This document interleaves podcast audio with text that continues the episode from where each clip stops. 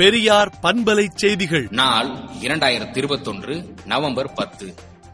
தமிழர் தலைவர் ஆசிரியர் அவர்களின் அறிவுறுத்தலின்படி திராவிடர் கழக இளைஞரணி மற்றும் திராவிடர் கழக மாணவரணி தோழர்கள் சென்னை புளியந்தோப்பு மற்றும் கொடுக்காப்பேட்டை பகுதிகளில் குடிசை குடிசையாக சென்று உணவு விநியோகம் செய்துள்ளனர்.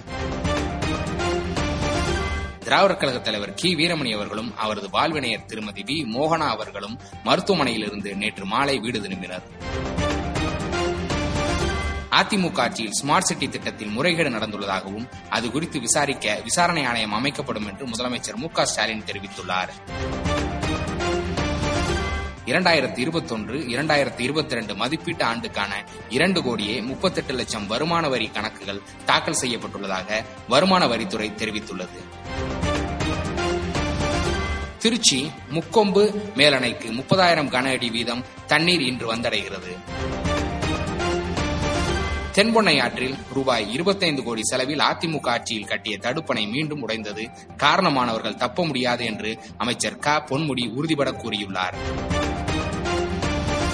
திருவெரும்பூர் மற்றும் அந்தநல்லூர் வட்டாரத்தில் முன்னூறு ஏக்கர் சம்பா நெற்பயிர்கள் தண்ணீரில் மூழ்கியுள்ளது. குளிரூட்டும் வசதி தேவைப்படாத புதிய கரோனா தடுப்பூசி கண்டுபிடிக்கப்பட்டுள்ளது.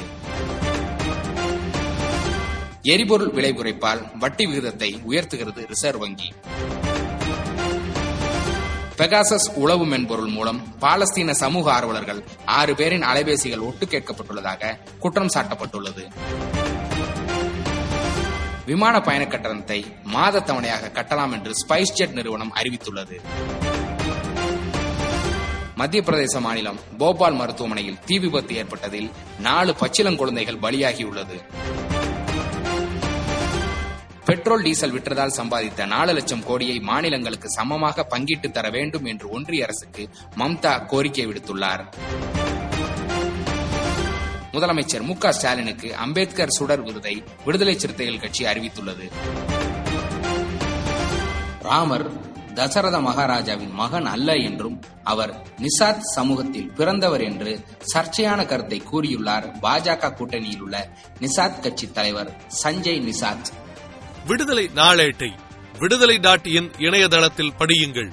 பெரியார் பண்பலை செய்திகளை நாள்தோறும் உங்கள் செல்பேசியிலேயே கேட்பதற்கு எட்டு ஒன்று இரண்டு நான்கு ஒன்று ஐந்து இரண்டு இரண்டு இரண்டு இரண்டு என்ற எண்ணுக்கு பெரியார் எஃப் நியூஸ் என்று வாட்ஸ்அப் மூலம் செய்தி அனுப்புங்கள்.